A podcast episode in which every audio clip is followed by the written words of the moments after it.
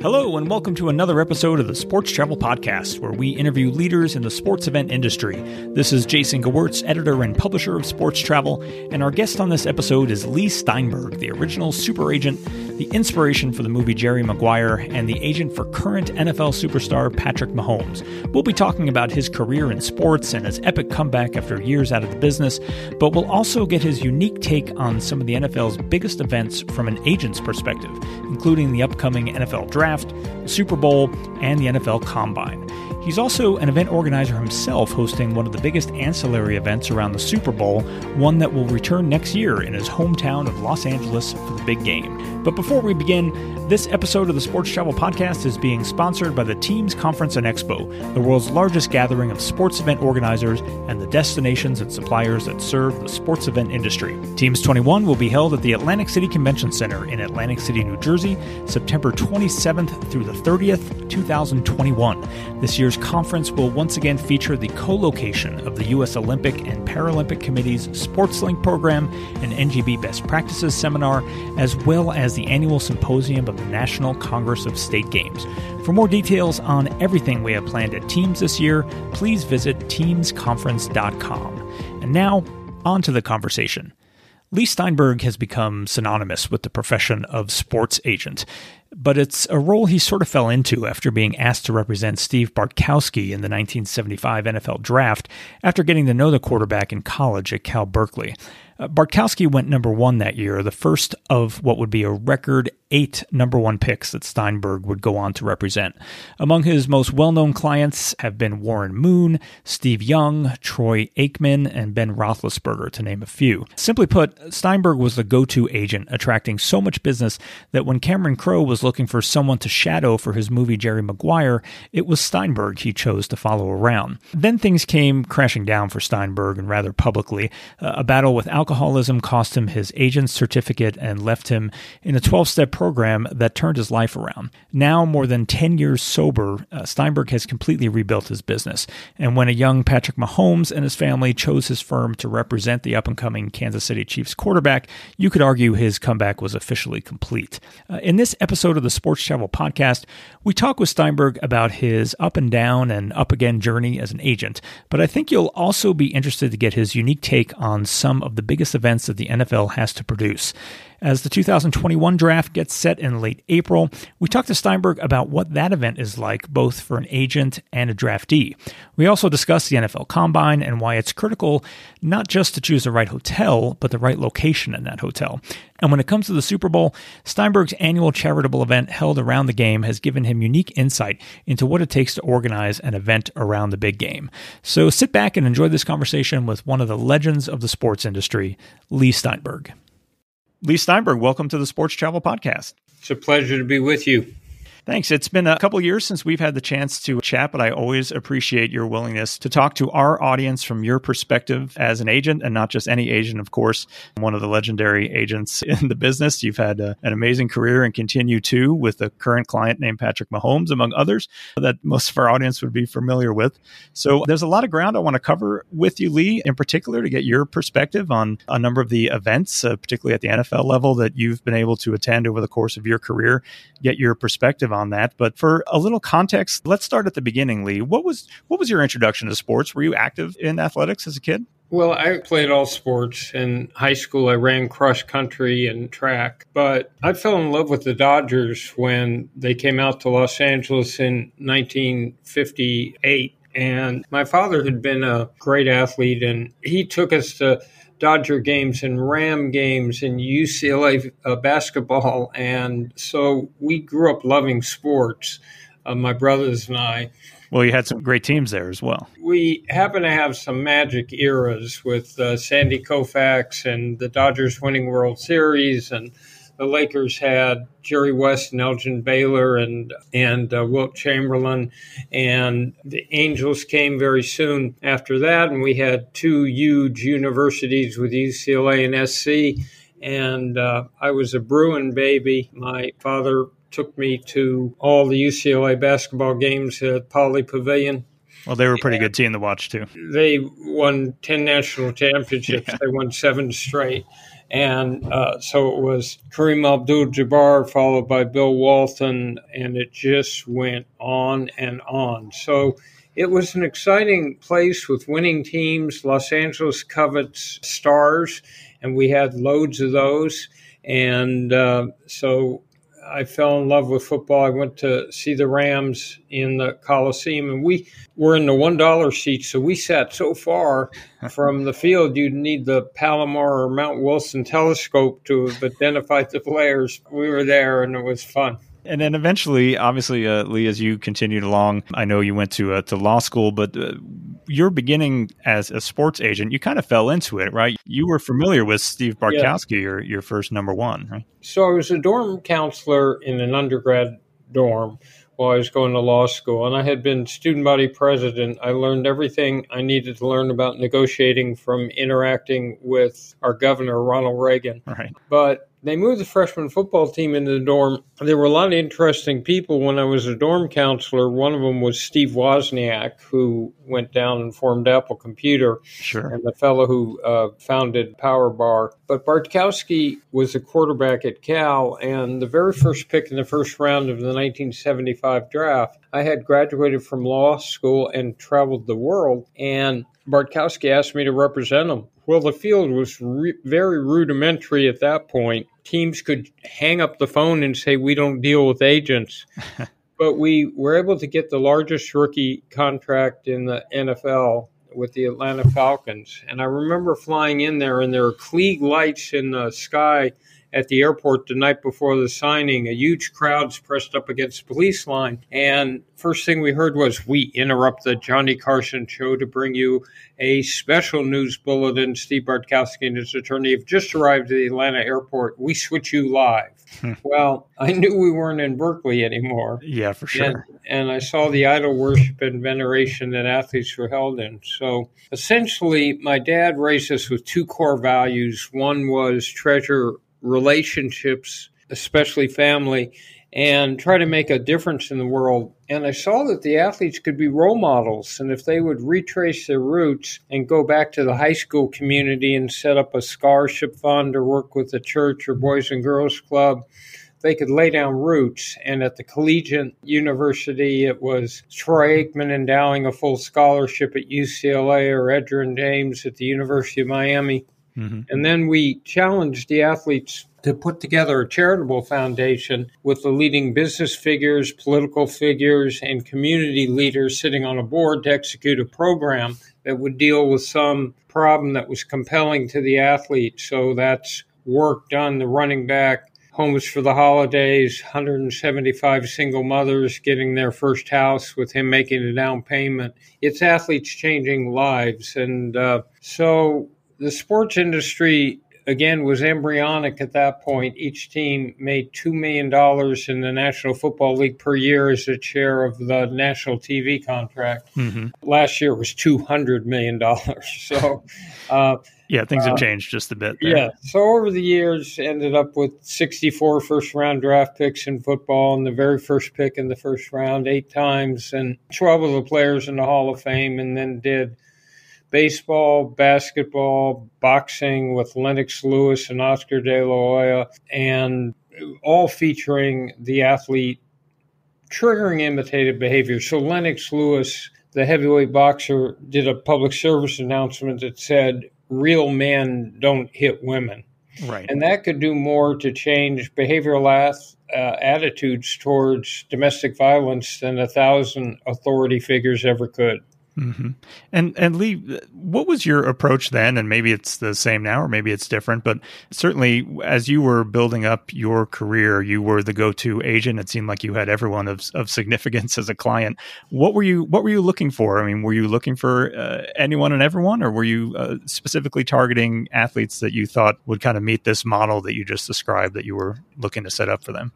So that's a great question. And I found that if I sat with an athlete who was someone who was a self starter, who had a giving heart, cared about the community, who was ambitious for second career, that I would have a good chance of relating to that athlete. So I tried to profile and research into the lives of athletes and their parents what their value system was. And I think the most important uh, skill set for all of us is the ability to listen.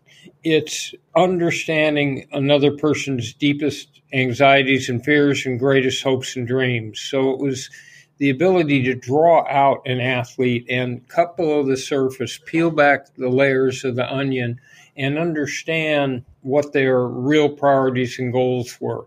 So that process would take place up front and generally we would meet first with parents and then ultimately with the player himself. And obviously things were going so well for you. You've been very public over your career on, on what happened to you next. You had struggles with alcoholism, and I know you're over 10 years sober now, so congratulations on that. But Thank you. Uh, uh, everyone has their own journey when it comes to something like that. Certain strategies obviously work for some and don't work for others. For you, Leigh, what was your way out when you hit the bottom? Well, the first key was to break denial because alcoholism is a disease that tells you you don't have a disease. And so it was to understand that there was a major problem. I couldn't keep living my life that way. And I was helped by proportionality, which was an epiphany that I wasn't a starving peasant in Darfur. I didn't have the last name Steinberg in Nazi Germany in the 1930s.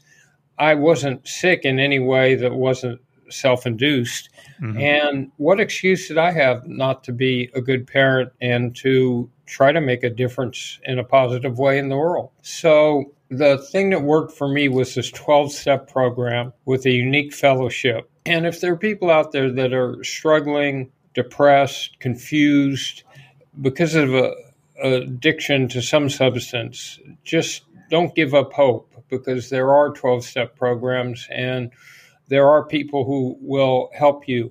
And so I dedicated my life to being sober and said, I'll be sober and I'll be a good father. And if anything else were to happen, then that's just um, a cherry on top. And uh, recently celebrated my 11th year of continuous sobriety. So now we're into year 12. That's excellent. Well, congratulations again, as I said on that. So, Leigh, what was the what was the step back then uh, to the industry? Because I mean, you had lost your certification for a while, but obviously have uh, have worked your way back. What was that journey like for you to get back into the business of representing athletes again? So I really didn't have serious doubts about the ability to succeed in a profession, but I had been out of it for a number of years. You had to be realistic about what the questions were. You know, how can you guarantee you'll stay sober? You know, you're mm-hmm. getting up there in age. Uh, do you still have the contacts and all the rest of it? And sports representation is as hyper competitive a field as there is yeah. There are a thousand certified agents trying to represent a couple hundred football players. But I had a found a group of investors that would back a company and had a breakthrough in 2016 by doing Paxton Lynch, who was a first round draft pick of the Denver Broncos. Sure, I live in Denver, so I'm familiar with it. And then the next year uh, was the Mahomes draft, and last year was Tua Tagovailoa, quarterback with uh, Miami, and Jerry Jeudy. And eventually, we were able to pull it together and had a big group around me. No one makes any progress in this world without lots of help and lots of talented people around me. I have a younger attorney, Chris Cabot, who's outstanding, and my son, Matt, who's an agent. And pretty soon, we're able to use the same principles in terms of making a difference in the world with new charitable foundations Mahomes 15 and the Mahomies. Uh, Tua Tagovailoa is setting up a new one, and it's all exciting again. And then recently, we did a merger with Ron Burkle, a businessman who runs a company called Yucaipa, sure, and who has a number of properties in sports and entertainment, owns the Pittsburgh Penguins, and has sports agencies, entertainment agencies, and our world has now expanded into content supply and being a consultant for people that want to break through in sports, either with new health products or new internet products. We even did a digital uh, NFT uh, with Mahomes a couple weeks ago. So mm-hmm. people are buying things that are virtual. So there's all sorts of new technology and new ways to bring fans closer to sport. We did a VR project where you put the helmet on and you become Patrick Mahomes in Arrowhead Stadium. Just like that. Um, and and you see the defensive lineman rushing towards you and hear the crowd noise and predicated on what you do with the football you can either throw a touchdown pass or get sacked. Or get seriously injured. Well let me take you back to the core of the business Leigh. Uh, let's talk about patrick mahomes. Obviously he has developed into you know almost the face of the, the league you could argue at this point. How did you come about him? How did he come onto your radar in the first place when he was uh, up for the draft? So he was playing at texas tech and they had a defense that was allowing so many points that if they didn't score virtually on every drive, they were going to have real problems. So that's been a long-standing problem for that program, I think. Yes, it gave people the perception that somehow he was a gunslinger and uh, undisciplined, and so he wasn't valued in the same way as he started to come out of school as some other quarterbacks, but you could see the personality with an eidetic memory and you could see the ridiculous arm strength and great disposition. So his father had been a, a major league pitcher, Patrick Sr., and he and his mother interviewed us. And so much of this comes down to values. Do you think the same things are important in life? I mean, how do you feel about short term economics, long term economics, of security, family, spiritual considerations, geographical. And so it's it's matching up those values with people and, and doing some deep listening into what the whole ethos of a family and a young man is. And so that happened a number of times with the parents prior to ever meeting Patrick if you like him on the field, you love him off the field because he's very grounded and very much uh, someone who cares about other people. And uh, so that's that's how it began. And then in Kansas City, it was a perfect match because the key to win in sports is the quality of the organization. So it's the owner, and Clark Hunt was excellent, and Brett Veach was a great front office, and then he had Andy Reid, who's a quarterback whisperer. So mm-hmm. Between all of that, he went into a perfect program, and then he got to sit for a year and learn behind Alex Smith. And so when he came on, no one could have anticipated that he would be that good that fast. Right. I wanted to ask you about that. I mean, obviously, you always think your guy is going to be great, but uh, but you never know. What's but you it? know, you know that there's a massive jump between the speed and players in the collegiate game and in pros. And for a quarterback, it's very confusing at the beginning because the players move so fast, the game's faster, and it just takes a while of seeing the field. So when he comes right on and throws like 14 touchdown passes in the first three games, it's like, whoa. And and uh, even even you, are you looking around going, what what do I have well, he's here? MVP his first starting year, and then the second year he's the MVP of the uh, Super Bowl. And um, Leigh, what's that like for you? I mean, does the phone start ringing off the hook then for the next cycle when really, people just see you attached to him? It's really exciting, and Chris Cabot's done an excellent uh, job with a lot of his marketing. But we didn't have him do endorsements for the year he was not starting, obviously, and then for the first year so that it's an inherent understanding that the engine that pulls the train is success on the field. And so you need to prove to a community that you're serious about football or whatever the sport is and prove to the owner and GM and coaches and the other players that you're dedicated. And after that, you can start with the marketing. And then it's a matter of different verticals. So it's different products want exclusives. So it's a matter of doing one automotive and one bank and one clothing and apparel right. and the rest of it. But you can't let that get ahead of the progression on the field. Well, let me ask you this. Uh, of course, uh, great prospects get developed through the NFL draft. That's an event you've been around for a good part of your career. Of course, last year we saw it go virtual by necessity. Talk to me a bit about how that event, Leigh, has changed. Uh, you know, from your perspective, you're there obviously with a with a different agenda than than others, certainly than fans would be. Your first NFL draft was it the one that we talked about with Steve Bartkowski? Was that the first time you yeah, were on site? Yeah, that was the first one. And you you have to understand this evolution. The draft used to be an event that you could follow episodically on the radio, but primarily it was next day in the newspaper. Mm-hmm. But that preceded ESPN, and they've now created a draft that is a three day event, but led into by the most massive sorts of programming. So it's non-stop discussion about the draft in the weeks leading to it on uh, talk radio and, and every platform of content supply. And then they've done a great job of creating an off-season event that unites both college football fans and pro football fans so that everyone is who cares about sports is talking about the draft. And then in the staging of it, it was always uh, great fun to go back to New York where they used Madison Square Garden, the players themselves would be sitting at tables in a green room.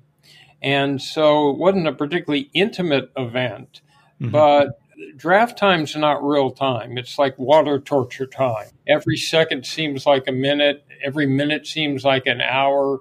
Drip, drip, drip so sitting backstage, like with the Ben Roethlisberger, and knowing all the machinations that go on, their families are all sitting there at the table. And now you have the fruition of years of, since Pop Warner, of aspiration to get drafted, and the tension ratchets up and ratchets up. And then the players drafted, and there's rhapsodic joy. Um, it's a release, it's a thrill. It's the most exciting day of the year. And they would have it in New York, and there were always Jet and Giant fans there. And most of the players would stay home. Well, because they only would invite first rounders. And, and the key then is having the right draft information so that you're not having a player sit there with ESPN documenting the lonely odyssey of this right. dropping draft pick. Worst case so, scenario. Yeah. Uh, you know, I was lucky. I had the first pick in the first round eight times, so I didn't have long to wait. Um, but those are very special moments. So then they put the draft on the road, and you saw some extraordinary crowds gathering outside as well as inside. And it became a way for an individual community that wasn't hosting the Super Bowl to, in the hospitality sense, have nonstop parties, have loads of people of fly into a city, have uh, you know need for hotels, need for everything. The NFL would put up the families as well as the players, but it became like one big week of partying. And last year, for the first time that I can remember, there were no athletes live at the event. Right. And what you saw was players drafted, and you would see the draftee sitting with his parents. And it gave you the sense that somehow that's what was going on at those homes. In reality, they probably had 75 to 100 people, uh, but didn't want to be accused of promoting super spreader events. So right. all that was hidden. But I think people actually enjoyed it because they got a chance to see different homes, different families, different communities. Yeah, I, I think so too. And and we've obviously been tracking kind of the evolution of what may happen next. It, it's interestingly, I mean, we're already seeing, you know, Trevor Lawrence as an example, a possible or likely number one pick, has already said he won't be going to Cleveland this year for the draft. So I think that's going to be interesting to see uh, how that evolves. Well, what happens is the Paxton Lynch did not go back to the draft, and the reason why was that at the draft, there's a limitation to how many people can be there. At his home, so we did Paxton Lynch's draft night at a bowling alley, and he was able to have hundreds of people. Matter of fact, when Denver drafted him, he was out throwing the football around in the parking lot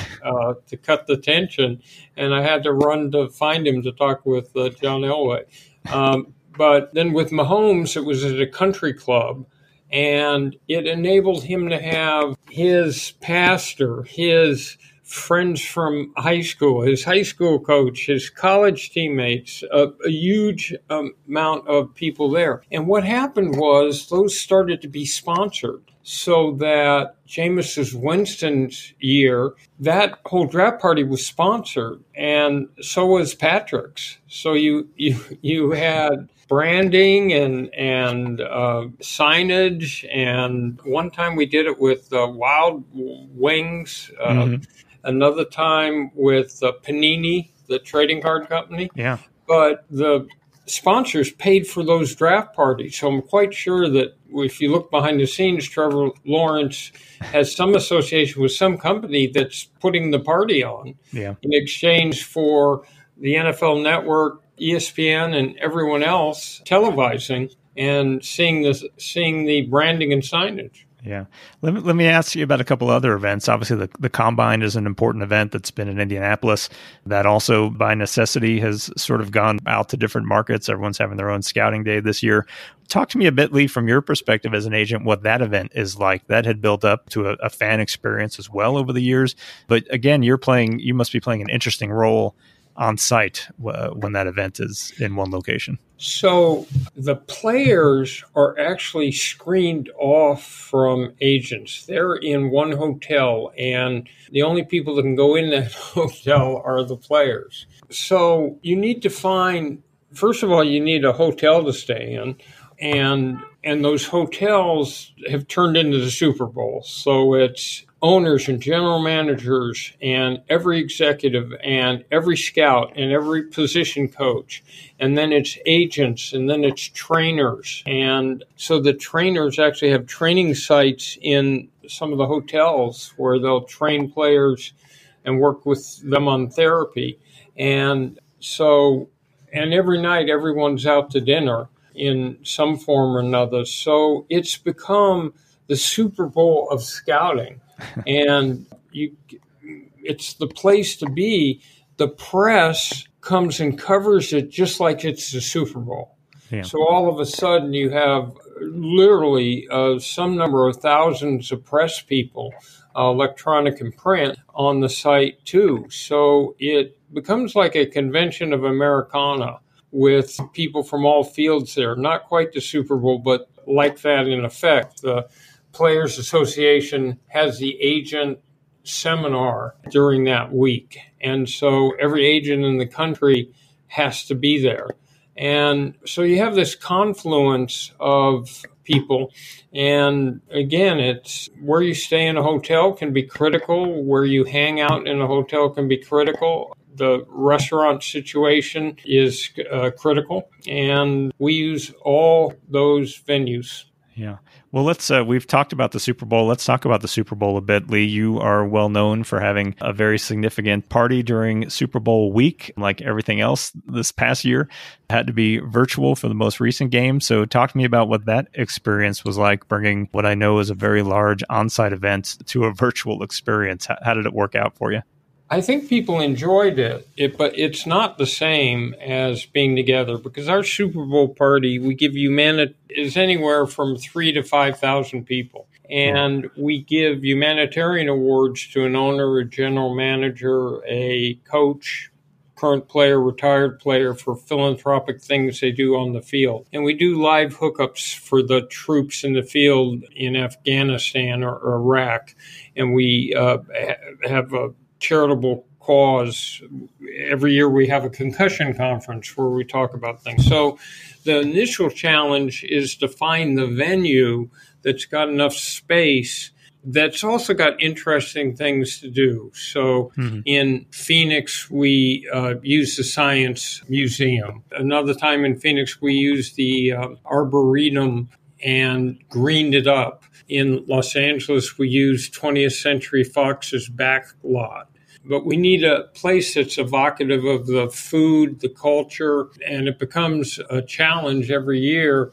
So it could be Jazzland in uh, in New Orleans. So last year we did it virtually. So we had Frank Caliendo lead the broadcast off with some of his imitations of uh, people in the football world. We had a number of older clients check in, the Warren Moons and Desmond Howards of the uh-huh. world. We gave out the humanitarian awards and we did a section on on the kids and we did a hookup with troops, but it all had to play out in a little over one hour uh, telecast. So we were looking to try to make it programmatically in a way that would be compelling and would uh, hold people. But we also were able to display our rookies and potential draft pick. And uh, so I think people thought it was sort of fun. The interesting thing is we do have celebrities. I try to program what's hot in popular culture. So mm-hmm. the year that Joe Millionaire was the first reality show, we had Joe Millionaire or Ruben from American Idol, or one year Rob Schneider came dressed as Richard Simmons,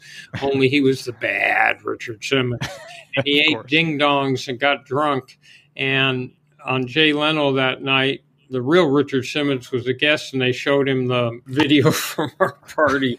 uh, so it's a it's a, a real challenge because you're running talk radio shows from there. You've got thousands of people, and so it's and we'll generally get a sponsor for alcohol and you're looking for things to sponsor that can display so one yeah. year mercedes came and they had had a car rally, and so Serena Williams and a number of people came to that, but they showed off their new car.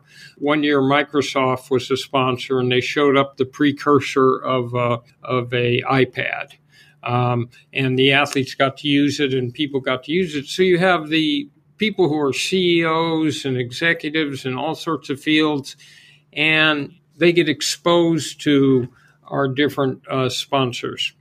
Leigh, what's that experience going to be like this coming year? Los Angeles, your hometown, has a Super Bowl coming up next season. What is your anticipation for the scene there, your ability to host these events in person again? Uh, what do you think is going to be happening next year? So, first of all, I think at the rate that vaccinations are going, that we can look towards a pretty normal future by that time. I mean, it's April of 2021 by February, which is a full year away, I'm assuming that things will be back to normal. We're making the assumption that the parties will all be back, that the that travel to the city will be huge, and it's the second largest city in the country. Yeah. When we had it in San Diego, we planned for about 3,500 people, and over 5,000 came, and it's because we were at home.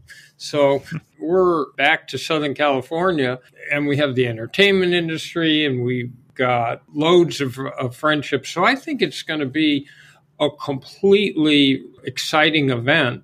Los Angeles has got so many iconic venues, and we're going to have to find one that can accommodate all our people that, that where we can do a theater type show uh, with the awards for uh, for a half hour, break it down that way. And when we plan the party, it's how many utilities can you get out of the same action? You know, can we find a place to have our clients and their families and our rookies and NFL executives and people that we do business with and the press and it's how many different ways can that one event benefit our practice yeah, it uh, it makes sense. Have you had a chance to be in the new stadium yet, Leigh? Yes, which is stunning. Given how shut down everything has been, it's going to be a perfect display case for every corporation in the country that takes over hotels. And as you know, Los Angeles is massive. The county is the second largest county in the country. right. um, the city itself covers areas. So you would look that some of it will be centralized in downtown, some of it probably in West Los Angeles. There'll have to be a nexus. It happens at West LA and downtown with no traffic, you know, is 15, 20 minutes. With traffic, you know, you better start now for next year uh, get in your car and start driving. Well, maybe you'll get lucky and Patrick will pay you a visit with his team for a third straight year.